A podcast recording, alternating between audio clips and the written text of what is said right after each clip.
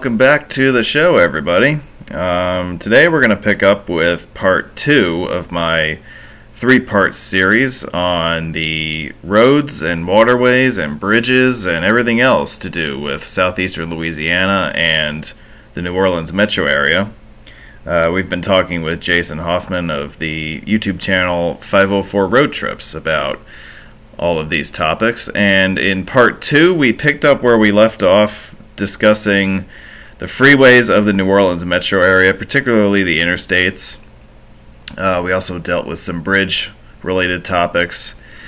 And then we also started to go down the rabbit hole of additional unbuilt highways around the New Orleans metro area. Um, particularly one of my favorite ones, which is the infamous Interstate 410 proposal. And we'll get into that in a lot more detail eventually during this part. So sit back and relax and enjoy part two of my conversation. You know, we mentioned I 10 and all and the kind of the corridor, the path that it takes. And then there's there's the 610, which was added, it was kind of an afterthought when they considered this idea. It was a part of the 1957 study as well. Um, the 610 alignment through City Park was one of those controversial alignments that you know I, I, believe it came to a head in the early 1960s as the environmental movement was starting to take shape mm-hmm. and what basically happened was that the land for the right of way of 610 was purchased like right before a new federal law took place or took effect that basically said I think this law went into effect in 1968 that said that you couldn't use city or state parkland for freeways without you know extend, expanding the uh, environmental review process mm-hmm. or something along those lines.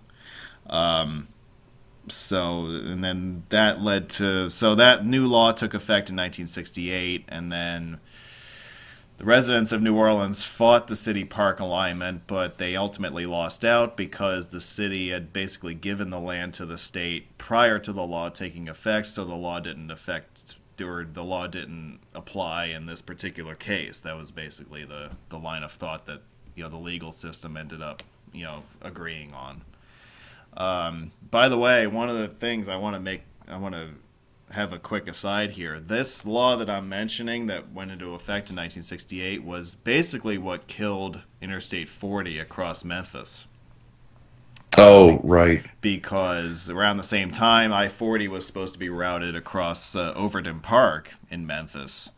And um, the residents of Memphis fought it on the grounds that hey, you needed to look into more environmental reviews because you're using city parkland for a freeway. The case ended up at the Supreme Court in 1971, and long story short, the court agreed with the community organizers, and mm. the freeway was eventually was effectively dead at that point. I think it's it was certainly the first time. It might be the only time that the U.S. Supreme Court basically killed a freeway.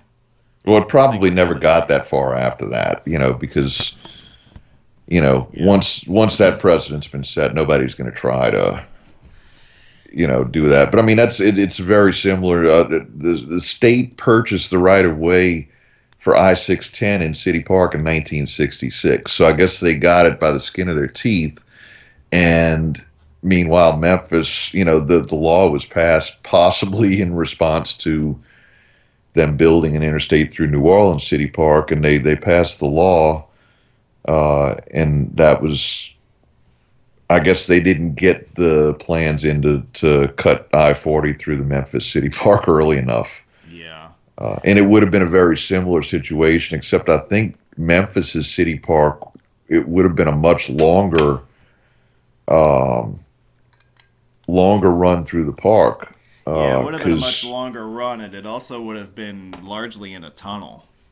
Like well, that that was one of the things that they wanted to do. I mean, one of them they were going to put it on the surface, and then they talked about elevating it, and then they talked about talked about I don't know about whether it was tunnel or just below grade, uh, you know, which would have resulted in this, you know, valley through the park with with an interstate on it. But uh, there there were several different solutions offered, and of course, none of them were acceptable. And I don't really blame them. I mean, you know that that's a pretty significant park they have there. Uh, New Orleans City Park is only maybe a half mile wide, I think.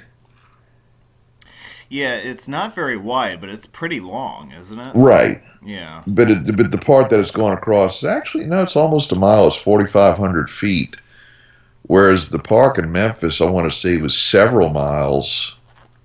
You know, and if they were doing anything other than completely burying it and making it hidden, it, it would it would have cut that park in half. And that's, Yeah. but yeah, that's they, they shouldn't be cutting. I mean, could you imagine them cutting an interstate across Central Park in New York? Yeah, well. You know, yeah. and I'm sure they tried at some point, but Well, you know, if Robert Moses could have had his way, he would have put a few highways across the Yeah, park. yeah. But yeah, it would have completely changed the the complexion of the green space. yeah, Uh, even even though you know, uh, I mean, a freeway is only what like 100 150 feet wide, something like that. I mean, what's the right of way of 610, for instance? It's a six lane highway at 12 lane 12 feet per lane.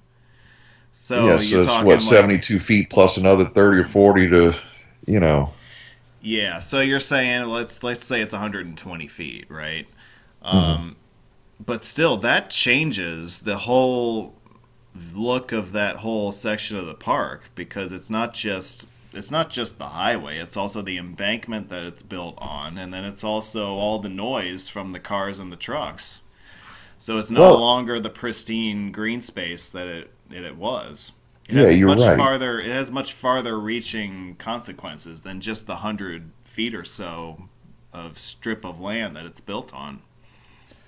you know, and I was saying that I was thinking that it was elevated, but it's it's not. It uh, uh, there's it's elevated over Bayou St. John and Marconi. That's not Bayou St. John. That's the London Avenue Canal, I think, in uh, Marconi Drive. But then it actually is at ground level. Now, one thing is that it runs right alongside a railroad track that had already cut the park in half. That is true.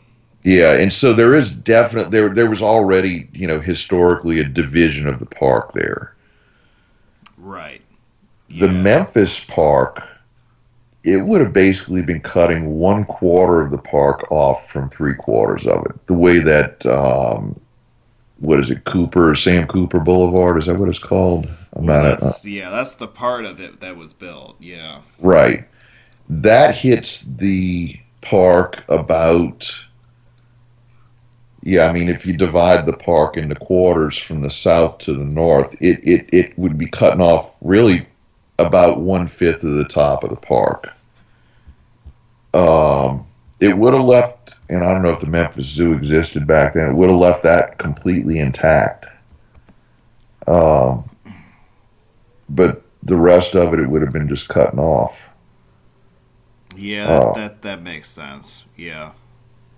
then the biggest concern, you know, back then was, you know, cutting neighborhoods in half and, you know, not just parks, but neighborhoods and, and, and what do they do? They give the crappy part that's, that's left to the minorities. And, you know, that, that was a big concern back then. Just like, Yeah.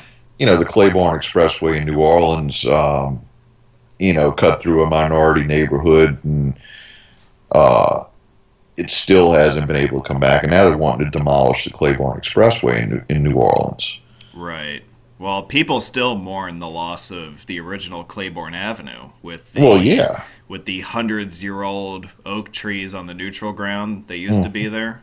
Yeah. Um, it just, they were all mown down for this elevated highway there, right. and I think the latest iteration of any kind of highway removal that I've heard was a proposal made a few months ago to remove some of the entry and exit ramps in the Treme area. Like they're talking about just they're they're talking about keeping the highway but removing some of the ramps. There's only a couple, though. And I thought the whole point of it was that the viaduct is 60 something years old now, and it was only expected to last 50 years to begin with. Well, Well, that's another concern that they have. Yeah. Yeah. Because eventually they're going to have to replace that structure. Right, and that's where they were going to take the opportunity of instead of replacing it, just get rid of it completely. Um, make 610 the main line of I-10, and make the Pontchartrain Expressway I-910 or whatever. Make it a spur into the city. It, it, they should just make it. You know, if they were going to do that, they should just make it I-910 all the way to the end of the West Bank Expressway, as is already partially in existence. Um, but by doing that, eliminating the Claiborne Expressway would completely cut off a good section of the eastern part of the city from the rest of the metro area. It would be because very, yeah, it would be very difficult to get from the Claiborne Avenue corridor to anywhere else. Well, I wasn't so much thinking of that. I was thinking about the um, like the Gentilly area. Uh, mm. You know, they they would normally get on. Well, actually, no. I guess uh, Gentilly would get on I six ten. It's more like, yeah, the Claiborne area, the Claiborne corridor going down like into the Ninth Ward. Right. Uh, yeah. they would they would be more further removed from the interstate system. Yeah. And I mean that section of I-10 is no picnic most of the time anyway, but at least you have access to the the highway grid. Right. At that right. point. Yeah. By the way, so one of the things, one of the quirky things about the New Orleans freeway system that I believe was only rectified within my lifetime was that you couldn't you couldn't get from let's say I-10 westbound on Claiborne out to the um, Riverbound Expressway and the Greater New Orleans Bridge. You couldn't get there directly. There was no ramp connecting those two. And likewise, you couldn't get from coming off the bridge in downtown on the Lakebound Expressway, you couldn't get to I 10 East directly.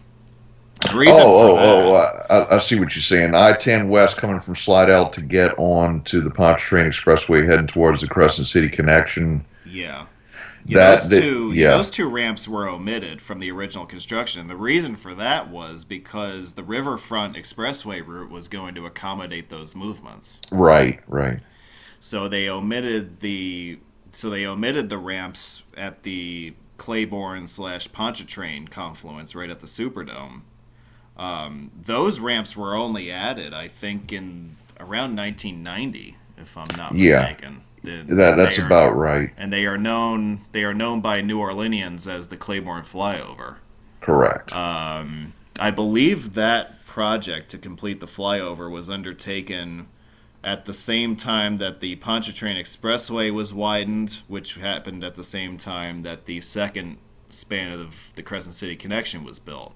Right, and actually, that I would say that was later than ninety because the the when they completed, see the expressway through New Orleans, like through the warehouse district between Claiborne and the bridge, was originally two separate bridges, and they they updated it and fused them into one bridge. Actually, I'm saying it was two separate bridges. It may not have been two separate bridges, but they had off ramps in the center for St. Charles Avenue. Um, but anyway, when they redid all that, uh, I was out of high school, so that would have had to have been 91, 90, uh, probably summer of 92 when they completed that. And yeah, the flyovers were part of that project. Yeah, so 92 sounds about right. Yeah, that's that's what I would say is 92. Um, the if you were on I-10 westbound and wanted to go to the West Bank, there actually was a way to do that without having to get off the bridge, but it was kind of illegal um, it, because you would stay in the left lane to take the Claiborne exit, which would get you off of I-10, and then you had to jump over three lanes over a solid white line to get onto a little loop ramp that would then put you on 90 business. And you could do something similar to that coming from the West Bank to get on I 10 East. uh, and that's actually still there. You can still do that to this day, um, but it does involve lane jumping, which is you know you're actually crossing two solid white lines. Uh, but if there's nothing coming, you can do it, and it's actually quicker than taking the flyover when you're heading out towards Slidell. Oh, is that right? Really? Yeah, but if you can't get over, then you got to go down Claiborne Avenue and make a loop at Cleveland Avenue onto Tulane Avenue, and then back up onto the bridge. Which the last time I had to do that, when I made that mistake, uh, actually destroyed one of the wheels on the Saab. Uh, we were heading out towards Gulfport, and I hit a pothole. Ugh. And with the low profile tires and the soft aluminum wheels that that Saab came with, um, I, I destroyed one of the wheels. And it threw the balance off so bad you could barely drive the car. Well, we, we know there's no such thing as road maintenance within Orleans Parish, right? God, no. No. I mean, it's. I, I, I now have two vehicles with low profile tires. I got the Honda Civic, you know, with the 17 inch wheels, and the Saab has. I think I think they both have the same size tires, and I don't drive in New Orleans in either one of those cars. Yeah, it's almost. I mean, some of these streets, it's like you need a jeep just to get through. Yeah, yep. a Jeep or a truck, and of course, most people drive trucks around here anyway. So uh, That was that was kind of one of those things that I thought was really interesting. Was that when they drew up the plans for the New Orleans freeway system, it included obviously this riverfront highway, which you know community you know, activists were successful in preserving the French Quarter from this elevated highway that would have loomed at the riverside of Jackson Square, no doubt. yep, yep. Um, but then when that highway was canceled in about 1967, they never went back and rectified the issue of, you know, the Pontchartrain Claiborne uh, junction Right, there. That right. that came much later than that. Um, I do want to mention the the tunnel in beneath Harrah's that they did build. yeah, the fourth Louisiana tunnel. Yeah, the fourth Louisiana tunnel, which was intended to be part of the Riverfront Expressway. I think they built. It's about a block long between Canal and Poydras. I want to Right, say. Right. It's right out in front of Harrah's, and now it's used as part of their parking garage.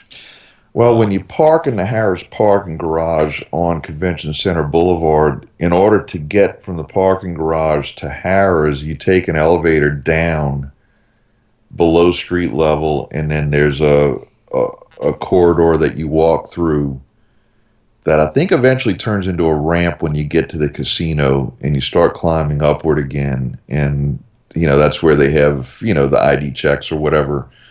Um, but yeah, you can walk through the tunnel now. Uh, the tunnel actually extends further than that, but that's the finished part of it that you can go through uh, because the part that goes under Canal Street, uh, Canal Street has actually collapsed into the tunnel at least once in the last 10, 15 years. Uh, you know, where they had to close one side of Canal Street because the roadway had actually just fallen into the tunnel. Yeah, I remember seeing an article, not I guess within the last few years, that you can kind of, if you're walking on Canal Street, you can tell where the walls of the tunnel are because that's where the cracks in the pavement are. So Mm-hmm. That's that very well possible. Yeah. Yeah, so that area, that whole area is a weak spot in the street that Yeah. that they never really bothered to fix properly, I guess. Yeah. And I, I know at one time the bus lanes used to end on Canal before it hit Convention Center Boulevard. And, and this may be before, hell, this might have been back when the Rivergate was still there. I remember the bus lanes ended, and there was this thing that's probably commonly seen in New York City, but what it was was a vent for the tunnel. Uh, you know, and I know in New York City they have vents for the subway system and That's- all that's the different underground things. Yeah, Uh, that's right. yeah, so it was probably something very similar to that, but that's no longer there because the bus lanes actually go spill out onto Convention Center Boulevard now. Okay. So you can say that the only section that they actually did start construction on the Riverfront Expressway, but the only piece of it that exists is a single block that's underground. Right, right. Um, And I think the reason why they built that at all was because they hadn't even agreed to build the expressway, but because of all the new development that was going on at the foot of Canal Street, they wanted to basically save a place for the highway or just like kind of build the tunnel in that area so that it wouldn't be overtaken by the sur- surrounding development that was planned in the area. I think right at about the same time they were building what was well what was then called the World Trade Center at the foot of Canal Street. Now it's the Four Seasons Hotel. The it was the International Trade Mart, uh, and I've got a picture that's supposedly of 1964. No, I'm sorry, it's 1960, where the Spanish Plaza was not yet there, the ITM building was not yet there, and the River Gate, which is what was the original convention center that's now gone and Harrah's Casino's there. None of that was built yet. And so the, the tunnel probably went in around that time in anticipation for all the development, you know, like you're saying. Yeah. I think that's, um, yeah, I think it was like 1960. I want to say it was 64. Okay. Something like that. Yeah. That's probably when they, they, they started demolishing other things and got rid of the parking lot where the Spanish Plaza is. And that would have been the time to build the tunnel because that's the only time there would have been that they could have done something like that uh, yeah. where there wasn't anything else in the way. Right. Because it would have, if you were coming from the Greater New Orleans Bridge, the highway would have literally circled around and then started up north on an elevated structure. And then it would have dove underground in a tunnel through the CBD. And then it would have emerged somewhere somewhere you know compass north of Canal Street, somewhere down downriver, if you will, mm-hmm. um, right in the area of you know where the French Quarter starts, and then that would have been an elevated structure along the riverbank before it turned north on Elysian Fields. And probably would have mown down all those oak trees along Elysian Fields that you see today. Yeah, that would have been yeah, yeah that, that that would have really messed up Elysian Fields. Uh, the if there was a riverfront expressway, that would have killed what is now Woldenberg Park.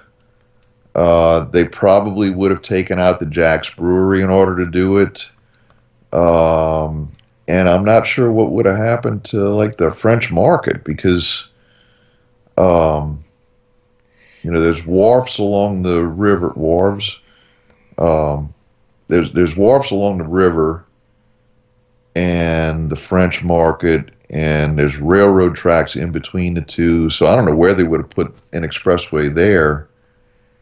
Um, and then it, it, you know, right at the end of the French Market is where it would have turned north again because the river curves, and headed up Elysian Fields. That that would have been yeah, that would have been a mess. Yeah, they may have routed it along the railroad tracks. They would have. They may have built a viaduct above that. And eliminated the tracks, or just well, just straddled it, them, or something. well, something. just built it above the tracks. Like, I yeah. assume the tracks would have stayed, but they could have built it there, maybe. Right. But either way, if if it if they built it north along Elysian Fields, it would have destroyed the Marigny. That's for sure. Well, yeah, because that's kind of yeah. I guess that's the middle of the Marigny. Yeah, that's the next neighborhood over. Yeah. But I mean, the Marigny's on I think on both sides really because when when you cross Esplanade, you get into the Marigny before you even get to Elysian Fields because Frenchman right. Street, which is pretty much considered to be in the Marigny, is west of Elysian Fields, and the rest of the Marigny's east of Elysian Fields. I think the Marigny was considered the first suburb of New Orleans. Yeah. Like going back yeah. to like colonial times or whatever you want to say, because the French Quarter for those who don't know, was the original settlement or the original quote unquote city, the old city. And then it kind of it grew along the riverbank, right? Because that's where the highest ground was. Right. So like what's now the CBD, what's now um, the Marigny, down further down river towards Bywater. That's where the first city of New Orleans really took shape. Right. Yeah. So that's what we're talking about when we're talking about these neighborhoods here. but yeah, it, I mean, the riverfront would have been the riverfront corridor would have been a disaster. Right, you're Uh, right. I, I uh, have a feeling that had they built that, they would have had buyer's remorse pretty quickly. I, I think so. Um, I, I just I don't think the system would have worked. Uh, Yeah, because I, I want to talk about that interchange at the bridge because if you if at the south end of the riverfront, it would have turned into basically a spiral that would have taken you up to the the Greater New Orleans Bridge. And at this Mhm. point, I should clarify that from its completion in 1958 until about 1990, the bridge over the Mississippi River at downtown New Orleans was called the Greater New Orleans Bridge. Um, this was even after they built, after they initially built the second bridge. Um, the renaming to Crescent City Connection didn't happen until 1990 or something like that. Um, in fact, when they drew up the plans for the parallel uh, bridge, it was called the the working title of it was Greater New Orleans Bridge Number Two. right. Yeah, so they weren't even at the point of renaming the bridge at that point in the 80s. So that name happened after they had completed the parallel span. And it was But I believe the new bridge opened in 1990. it was it was at the end of the 80s. It Yeah. was, it was right around it was it was right around the time when they were building the Claiborne flyover and they were completing what was left of the elevated West Bank Expressway. Right. That, That was it was all all kind of linked, you yeah, know, it was together. all tied together. Yeah. So, but yeah, like where the Greater New Orleans Bridge was, or where it still is. I mean, it now The old bridge. carries, yeah, the the quote unquote old bridge, Right. which now carries traffic to the West Bank. Um, that bridge, like if they had built the original conception from the 1946 plan, because I mean, I guess they would have done it this way because it would have taken up the least amount of real estate. The the the approach to the Pontchartrain Expressway would have been like a giant helix or a circle. and then that would have spawned ramps off of that that would have turned north or downriver onto the Riverfront Expressway. Now that that would have been a really neat drive if they had ever built that. I don't really agree with the rest of the alignment, you know, like building a highway to, you know, cast a shadow on Jack- Jackson Square and and all that, but I'll tell you that would have been a pretty neat experience. to Yeah, it would have been. I, I don't know how long something like that would have actually lasted.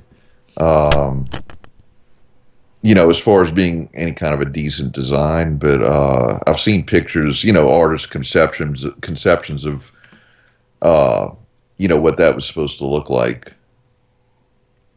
Yeah, I think one of the um, the most famous renderings from the 1946 study is that full page, you know, rendering of, you know, you have downtown and then you have the Pontchartrain Expressway going off to the north towards the lake, and then you have the bridge over the river, and then you have the spiral at the uh, downtown end of the bridge.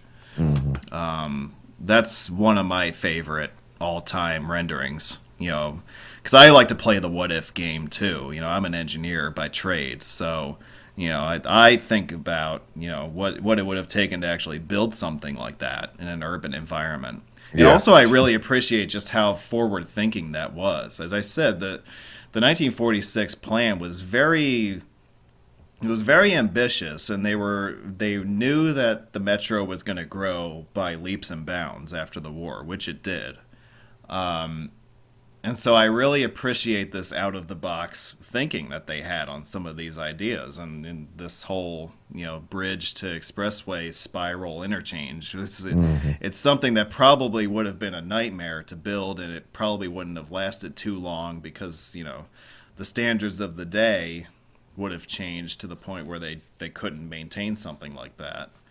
Um, but it would have been really neat to see. It would have been neat Yeah, to it build, would have. that's for sure. Because they, they never built anything like that anywhere else, did they? uh, not well, Other than I mean, parking garages. Not really. Nothing. Nothing on that scale. I mean, in New York City, we have something called the Helix, which is the New Jersey approach to the Lincoln Tunnel. But that that's more. That was more necessitated by terrain Huh. than land constraints. Yeah. So if you look at a map of the Jersey approach to the the Lincoln Tunnel on uh, Route 495, it kind of does a 360 degree loop, but that's because you're descending from the Jersey Palisades down to sea level. Um, oh, okay, yes, com- yeah. yeah. That's that's not because you're coming off of a high rise structure or anything like that. Right.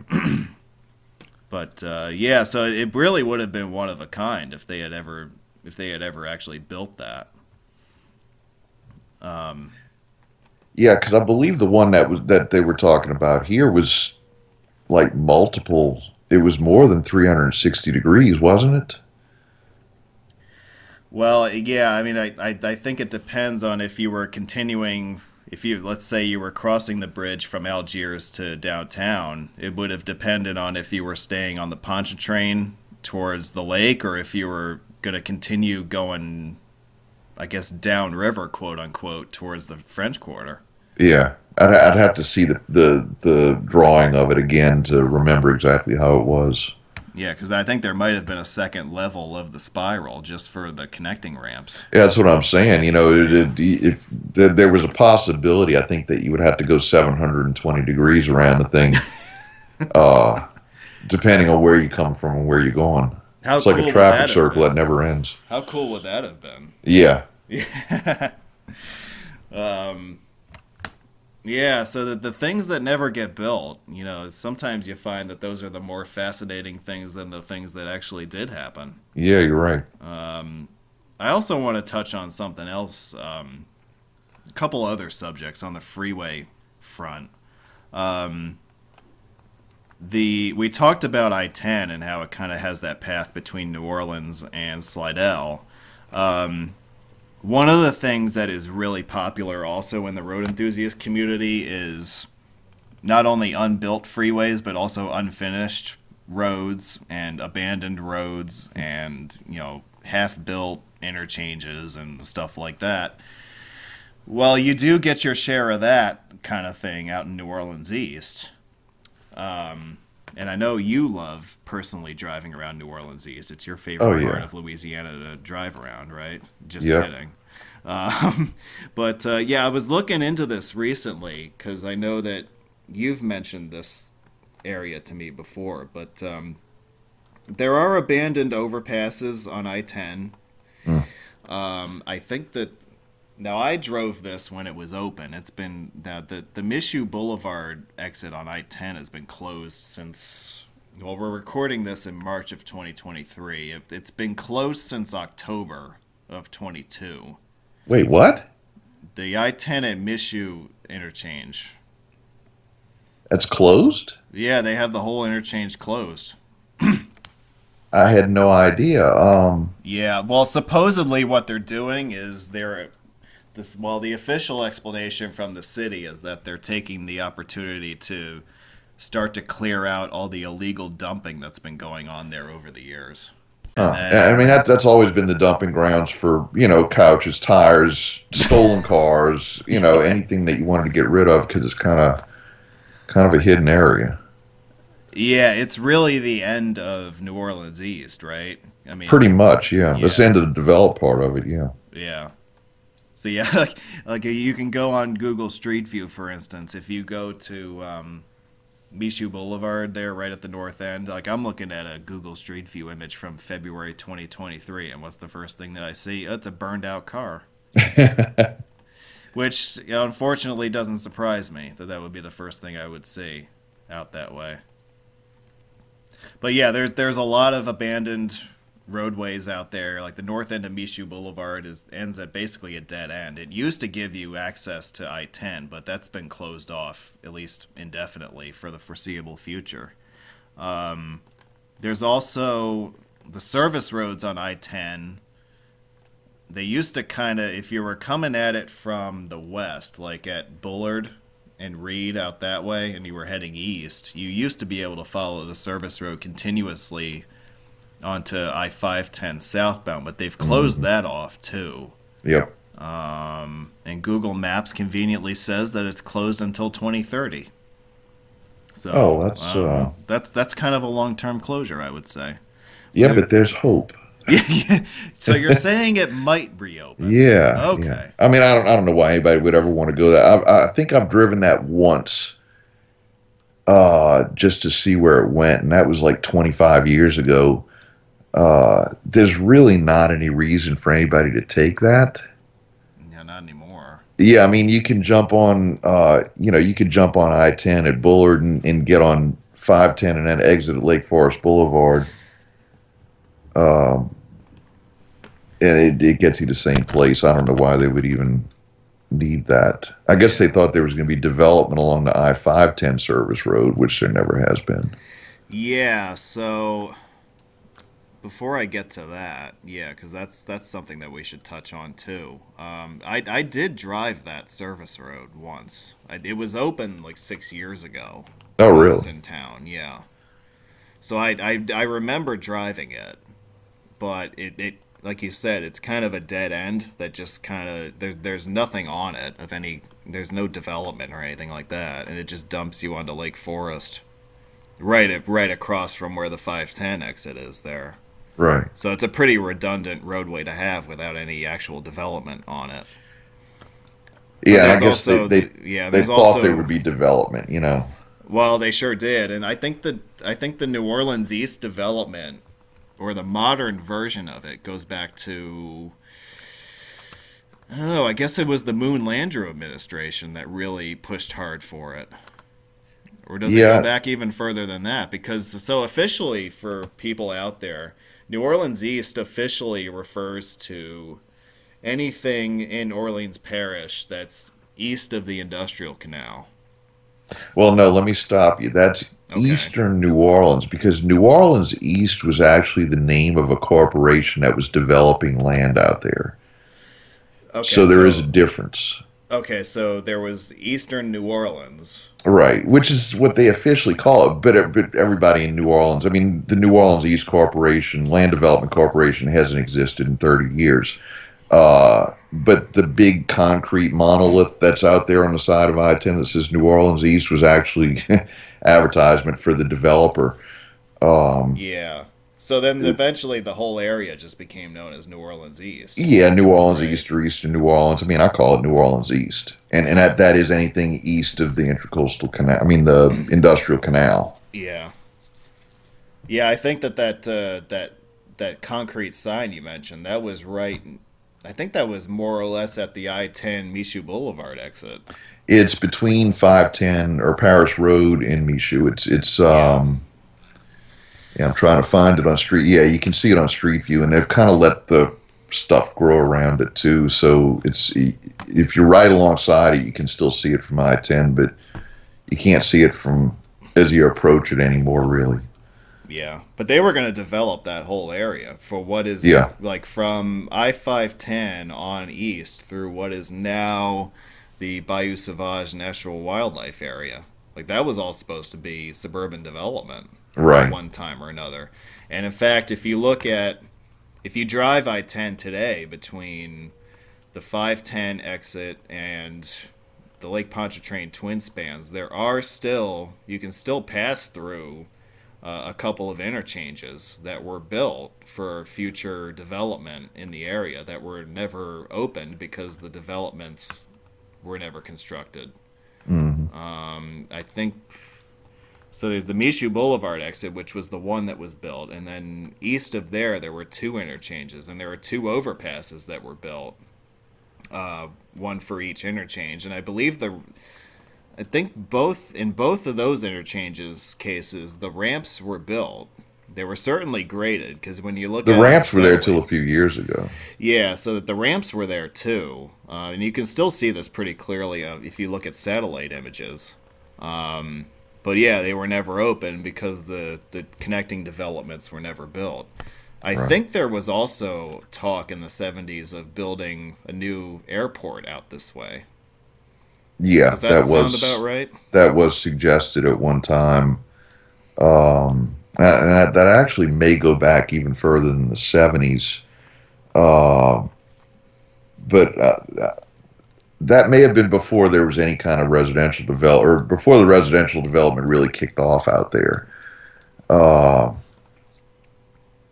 that was always considered to be a pretty bad idea. Uh, there really isn't any solid ground once you get past I five ten. Um, yeah. You know they they got lucky with the you know the stuff that they built along Crowder, Read, and Bullard in Morrison. Um, Which are the main streets, basically, of New Orleans Right. East, from like Little Woods on west towards like Seabrook and the Canal area. Yeah. Yeah, Crowder, Read, and Bullard are your north south, and then there's actually streets in between them that don't connect to the interstate, and then east west is Morrison and Dwyer, and then Chef Menteur Highway. Um, so it was pretty well. In in in the exits are, and I've looked this up at one time. The exits are a certain distance apart. There's another main north south between those, which is Bundy Road and Wright Road. Um, and then in between each of those is a drainage canal that goes to the lake. And so it was very well, very carefully planned out. Uh, Yes, it You know- was. Yeah. and it's it, it would have been fine except that you know when the pump shut off with Hurricane Katrina, it all went underwater because there was nobody to man the pumping stations and get all that water out of there. Yeah. Uh, you know, plus there, I think there were levee. I guess there were levee breaches involved with that too. Uh, but yeah, it was it was a very well planned community. If I lived out there, and I, I have a drainage canal in my backyard, and it's just concrete, you know, it's got concrete banks that go down in a V, and then you got water that runs down the middle of it that's about a foot deep. What they have in New Orleans East, if I lived backed up to one of those, I would say, oh, I live on the bayou because it doesn't look like a drainage canal. It looks more like a bayou. It's it's it's wide and it's you know, uh, I guess as long as the water flows, it's not stagnant or anything like that. Uh, it does look a little bit better than what we see in Jefferson Parish. Well, yeah. I mean, they they envisioned New Orleans East as a suburban utopia Right. when they when they drew up the plans for it. Yeah. You know, it was supposed to be suburban. It was a, a, the suburban blue collar community for Right. people living in the city. Um, and so, what you see on the map today, what was built, is only really a fraction of what they wanted it to be. hmm Um, and then I think basically the short version of it, and correct me if I'm wrong on any of this, is that the initial developments were built and the homes were occupied, and then the oil bust of the 1980s happened, and then people started to move out of the community, and then out of that vacuum, you know, there was a, a whole shift in population dynamics and the place just it, the whole thing just was like a house of cards. It fell apart Yep. The property values crashed, and uh, you know, and any hope for further development, uh, you know, which is everything east of five ten. That was the end of it. You know, it wasn't gonna. It wasn't gonna happen. yeah although they did build one small neighborhood off of Michoud Boulevard. Um, and boy, that neighborhood got hit hard by Katrina. I remember driving through there about a month after Katrina, and you could see inside of garages. There were two car garages that had two cars in them, and one car was on top of the other. Uh, you know, uh, that neighborhood must have been completely like you know water up to the tops of the roofs in that neighborhood. yeah it had to be because I mean, Yeah. that was I, I think that the the general report was that you know, a lot of that area was under eight feet of water At least, ten feet of water yeah 'cause Yeah. they- that that's one of the most vulnerable parts of the whole city out Right. that way yeah yeah. I mean, it's already a swamp out there, and even though it is within the flood the flood protection, you know, levee system, uh, it's already a swamp, and it's probably sunk two feet since they built it. So that puts them below sea level, and you know, it doesn't take much to flood. Well, yeah. I mean, we could talk about we could talk about the, the, the drawbacks of development in areas like that too. How Mm. you know it's all it all it all sounds great. You know, we built New Orleans on this reclaimed land, basically, Right. but so much of it is gradually subsiding because of you know the the development on top of that land, and also because you've diverted the Mississippi by way of levees and all that, you've deprived it of the natural reclamation that would happen seasonally. Right. So Right. you know you you've kind of created, you've solved one problem, but you've created another bigger problem in the process. Right. Um, And and I mean the entire southeast part of Louisiana is sinking, and it's probably got a lot to do with the the you know the river control and all that. Uh, you know, if the river was allowed to meander like it's supposed to, the, the it would have built itself back up. Uh, but then you know, New Orleans wouldn't exist. well, that's the other thing too. Yeah. So. Uh, I, I'm- pretty certain if the Mississippi River had been allowed to take its own course, it would come out around Morgan City or along what is the, the Atchafalaya Basin. Um, I'm pretty sure that's where the Mississippi River would go, and New Orleans would be. There would be no reason for New Orleans to exist if not for the port. Yeah, I'm glad you mentioned that because one of the things that I did when I was in Louisiana in February was I drove. I took a drive from Baton Rouge. Ultimately, I drove from Baton Rouge to Memphis, but I took a bit of a back way to get there. So I crossed. I took US 61 out of Baton Rouge. I crossed the Audubon Bridge on Highway 10, and then picked up Highway 1 and Mhm. took that up through Morganza Right. and then at highway and then I headed north upriver on highway 15 which if you've never done that that's an interesting drive because that takes you by the old river control structure uh, which is situated where the Mississippi meets where, or where the Mississippi runs north to south basically and then the Mhm. Red River comes in from the northwest and then the Atchafalaya River starts at this point and heads more or less due south, while the Mississippi runs more southeasterly. Um, That's an interesting spot to visit because you get to see like all the confluence of those bodies of water at that single point. Huh. And the way that the way that it's evolved over the years is that basically the Red River doesn't even meet the Mississippi anymore. It just heads straight down into the Atchafalaya. Um, so that's all Red River water that you see passing Morgan City.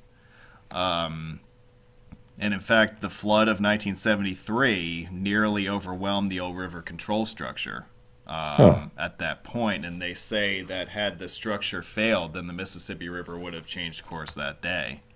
Just to Well, I run, mean- just to run down to Morgan City, because you know the river, the Mississippi has, I mean, it's changed course many times over its history Right. and it always wants to take the shortest possible route. Um, and so the Atchafalaya route down to the Gulf is much shorter than to head down through Baton Rouge and New Orleans that way. Right. Um, it's not actually the shortest route. There, there's there's actually I recently saw a video on this. It, it there's a number of factors that uh, come together that that explain why a river takes its course, and um, it's it's way too complicated to go into. You'd have to see this video, and I wish I I, I wish I would have bookmarked it because it was a really good explanation. But uh, the um, it still would it, yeah if, if it took the Atchafalaya it would provide a shorter course but if we didn't have the levees I don't think it would even be the Atchafalaya at this point I think it would be very very different than what we have now. Um, now back several years ago I'm- guessing it was like 11 2011 or 2012 they had to open the Morganza spillway for the first time ever. And uh, they didn't know whether they were going to be able to close it again. Uh, but it was uh, it was at a point where the river flooding was so severe that the Bonnet Carré spillway wasn't enough, and they had to divert more water further north, and uh, that would have almost certainly resulted in the Mississippi River rerouting itself to the Atchafalaya. And if that had started to happen, I don't think they would have been able to stop it. Yeah, that, that's one of those things where it it happens and there's nothing you can do about it. Right, Just kind right. of along for the ride at that point. Yep. Yeah. Yeah. Is it true that they had only opened that that was the first time that they opened Morganza? It was either the first time they'd ever opened it, or it was the first time they'd opened it in like fifty or sixty years. I don't, I don't remember exactly what it was now, but I know it had been, you know, it had been a very, very long time. The See, the Bonnet Carré gets opened every few years. Yeah, I, I know about that one. And a lot of these spillways and flood control structures were put in after the 1927 flood, hmm which basically decimated the whole river, basically downstream of Memphis. Right. Um, and so they realized that they had a huge problem on their hands because they wanted to, to ensure the development of these cities along the river. So it's you know it's not just New Orleans, it's it's Baton Rouge and it's Natchez and it's you know Vicksburg, you know places like that that they wanted to protect as well. Right. Um, so yeah, they came up with this whole system of levees and flood control structures to help move water around, help divert water away from these population centers. And so, you know, what that did though was that it basically channelized the river downstream of Memphis. So now you couldn't rely on the seasonal, you know, the flooding or the resedimentation of the of the surrounding land for agricultural purposes. Um, so you know, cities like Baton Rouge have become pretty large uh, population centers that they may not have been, but at the same time, you've lost a whole lot of uh, environmental uh, benefit as well. Right. Well, we did spend a lot of time talking about the Riverfront Expressway proposal, which was originally floated, as we said, in the 1946 arterial plan.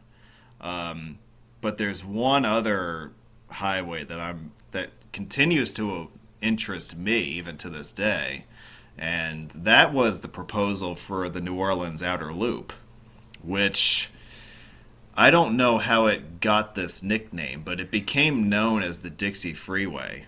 And the only remnants of it that actually ever saw the light of day are the two ends of it. The western end of it, which was built as I 310, uh, which is from.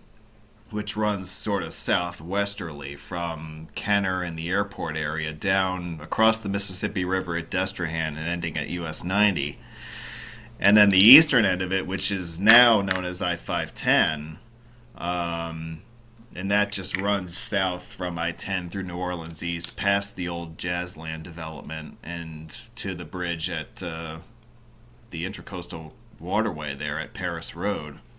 Um, those are the two ends of it, and that those are the only two pieces of it that were ever built. Um, as far as I can tell, the idea for building an outer loop of New Orleans really gained steam in the 1960s. They were planners were looking into the reality that the West Bank was going to become a much larger suburban community than what they had originally envisioned it becoming.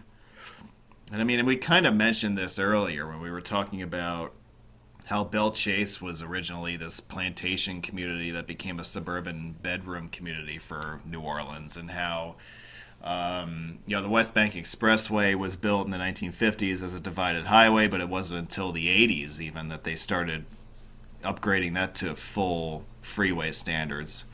But this was all done in response to you know the suburban you know sprawl that happened in places like Gretna and Harvey and all the way down to Belle Chasse. But planners in the 1960s had envisioned the need for a second highway on the West Bank further south of the West Bank Expressway. So that's kind of where this idea of an outer loop started. And before too much longer, they, it had grown into a full outer beltway of New Orleans, which, as I said, had its western end at what's now I 310 and its eastern end at what's now 510. The highway went through different iterations of plans. There were different alignments drawn up. It's generally agreed that had they built this highway, you know, to what its you know original vision was, it would have from the south end of I 310 it would have made a hard right turn to shadow US 90 to the south. And then it would have followed roughly where Lapalco Boulevard is now, today, um, to a point where it would have then paralleled the west bank of the Intercoastal Canal.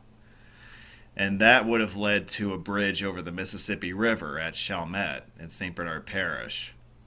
Now there are there now within this variation there are other variations, but let's for the moment we'll keep it simple and we'll just assume that they would have built the bridge at Chalmette. Um, the freeway then would have gone through Chalmette and then would have run again parallel to Paris Road, which is Highway 47, to the bridge over the uh, Mississippi River Gulf Outlet slash Intercoastal Waterway, aka the uh, Paris Road Bridge, aka the Green Bridge, uh, to where I 510 begins today. That's the extent of the Dixie Freeway. Now, it was originally envisioned to be part of the interstate system. Uh, it had the working title of Interstate 410. Um, and construction contracts, as I said, were issued for the western segment, which became I 310, and the eastern segment, which became I 510. Um, other than that, no construction ever advanced. It remains a dotted line on the map to this day. What is interesting is that in 2003, the Louisiana Department of Transportation and Development did issue a long range study for it was basically a giant wish list that they had uh, for you know highways that they were looking to add or highway high, new highways that they were looking to build and also major improvements to existing highways that they were looking to make to kind of bring the Louisiana infrastructure system into the 21st century if you will and one of the things that remains on their long range plan is not only the construction of a new Mississippi River bridge in the area of roughly where the Chalmette and Lower Algiers ferry runs today, but also they're talk- they continue to have this outer beltway uh, sitting there on their on their planning map. Um, it's not really clear what alignment or it would take if they were to build it today. It's not really clear what it would even look like. Would they even build it as a freeway? You know, would they build it as a surface divided highway of some sort? Um, those those kinds of details remain pretty unclear. But it's interesting that you know while I four ten was canceled, I mean it was it's it's probably been canceled about fifty years now. Yeah. Um, yet there are still these you know the the idea of a new highway is across the West Bank, south of the West Bank Expressway, is still considered to be a, something of a logical option. Um, so that's that's kind of the short version of the history of the Dixie Freeway. Now, of course, as I said, you know, 310 exists today, and that was a big deal because that created a new Mississippi River bridge at the far west end of the metro where there hadn't been a bridge before. Um, and then I 510, as I said, was kind of built as a vehicle to expedite development of the New Orleans East project. And also because, and it's also important to mention that the 510 corridor is really the most direct connection that St. Bernard Parish has to the interstate system because uh, really most of St. Bernard Parish's population is located in the Chalmette area. And that highway connects, you know, via Highway 47, that connects you with Chalmette directly. So the, the idea of having a major freeway to connect with uh, suburban St. Bernard Parish was always seen as being a good idea. But the Dixie Freeway would have taken the I 510 idea and extended it further towards the river and eventually over the river. So it would have kind of been this much larger, uh, larger than life, if you will, uh, proposal. That, that, that, that again never got off the ground. But it's interesting to look at the different alignments that they were looking at. And like as I said, you know, me being an engineer, I like to I like to play the what if game with stuff like this. It's really interesting yeah, my my my knowledge of the Dixie Freeway goes back to a map that I had back in the early 1970s, I guess, that was either an Esso or a Shell map, or, you know, that the gas stations would give away. And it had the Dixie Freeway that, in as you said, Lapalco Boulevard, it wasn't that far from there, and it was just, you know, a red dotted line on the map. And that was the only, uh, you know, that that's the only place I've ever really seen it in print. And, uh, you know, none of the later maps have it uh, that I've seen. Uh, but yeah, just logically, if they were to extend where 510 is now down Paris Road along LA 47 and across the river, they could actually run that along the that branch of the Intracoastal Canal down to near Lafitte, where they could almost cut that highway through and then connect it back with I 310 without going through any populated areas. Uh, it, it, wouldn't be that hard for them to do, but um, the future I 49, which was originally supposed to become part of the West Bank Expressway, I, I doubt that we'll ever see that happen. But what wouldn't surprise me that would happen, and this is still speculation, but I mean, I've seen other people make this speculation, would be to extend I 49 south from Lafayette along Highway 90, which is limited access all the way to Bayou Lafourche. They would only have to complete limited access from Bayou Lafourche to right south of Boutte which and is where, yeah, which is where 310 comes in. Right. Well, yeah. they they would have to bypass probably like Des and Paradis, uh, but they could go around and then just go straight into 310 from the south, where there's already a stub ramp, you know, at the end of 310 that was never connected to anything. So mm-hmm. it's like they had intended to uh, continue 310 across Highway 90 anyway. Yeah, they knew that they wanted to do something with that, but they weren't sure. They weren't able to commit to anything at that point. Yeah. Right. Right. And that's something that you know that's that and and and, and I think 310 at that point would become I-49, which would then connect back with I-10 out by the airport. And that's mainly because the only way to get it any further than that would be to do that a similar route to what I'm looking at for what would be the Dixie Freeway that would just go south of the populated area because Westwego is never going to let them cut an interstate or anything controlled access through their city. Uh, they, they managed to stop the West Bank Expressway. Um, I don't think that, I don't think that the I-49 would ever take that path, and that would make it impossible to connect it with the West Bank Expressway. So it would either return to I 10 on 310 or if the Dixie Freeway concept were to be built, it could even take it all the way around to Chalmette. Yeah, could go out that you know, way. Yeah. Or it could just end on a 410 Southern Loop, you know. Yeah, there is precedent for that too. Yeah. yeah. And I mean, it, it would kind of connect everything together, you know? Yeah, I, I get the feeling from driving driving in like I don't know, like the Belle Chasse Highway down by like on the on your side of the Intracoastal Canal.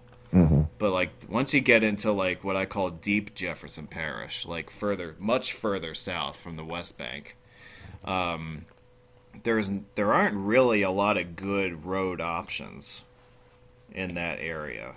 Um, well, there's certainly no limited access options, but there's no, no good east west routes through that part of the suburbia down there.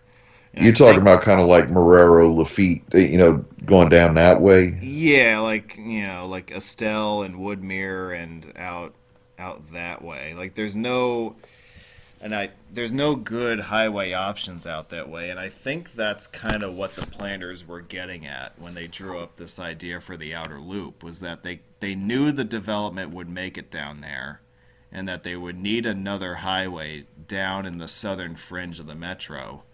At the same time, they also recognized that US 90 was going to need to be bypassed even more long distance than what it was. Right. Um, so to combine those two, they kind of came up with the outer loop idea.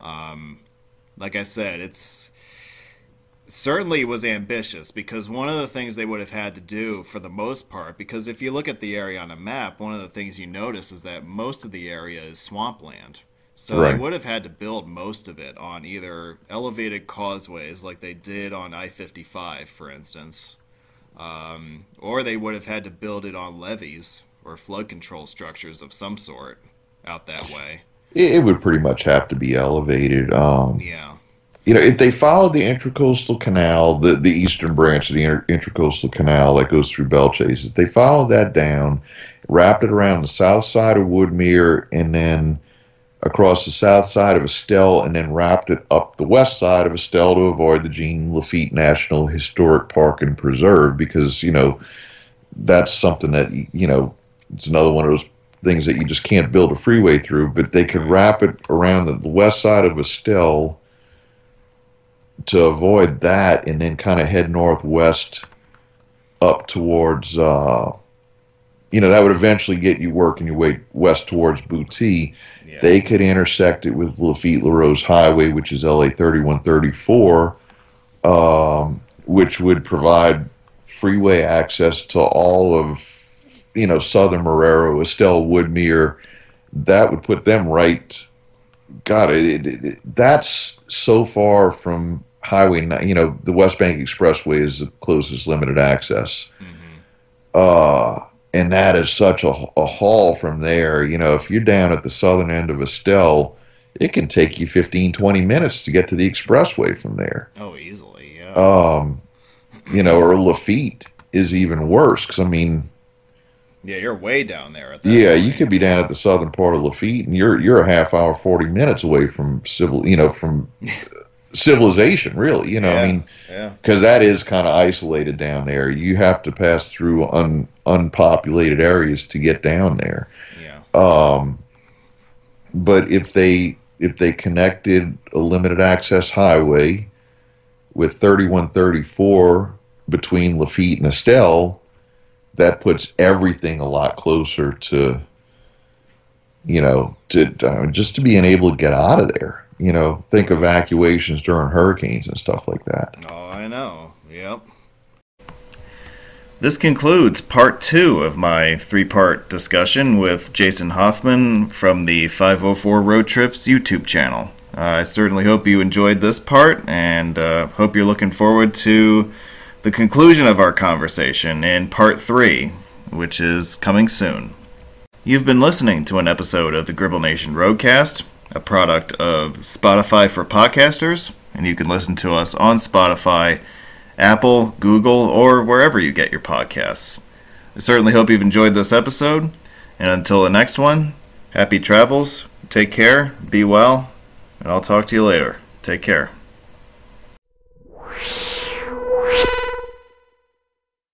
You're exactly right about Lee. If they don't get Lee, I mean, there's other guys like you know Greinke's. Uh, no, no, it'd be a bad move. You're talking about guys like Matt Garza. Therefore, I mean, They were they were a whole level down. yeah, exactly. But when you talk about the Yanks in the minor leagues, they got the two catchers, Romine and, and Montero. Sure. They also got, say, for example, in Double A in Trenton, Jeff Calvert with the nasty knuckle curveball. This kid, Jeff Calvert. Guys like that is, you know, we're talking lifestyle issue. Am I wrong? With, with Lee? Yeah, well, well, Jeff Calvert, Jeff Calvert, Montero. They both got lifestyle issues. What do you mean lifestyle issues? Uh, just what you're talking about. I think you have a lifestyle issue. Oh, I don't know. What are you What are you talking about? I mean, you're just being a fool now. I don't know what the heck you're talking about. You know, I don't know. I I, I thought he was being serious. I don't know what the heck he's talking about.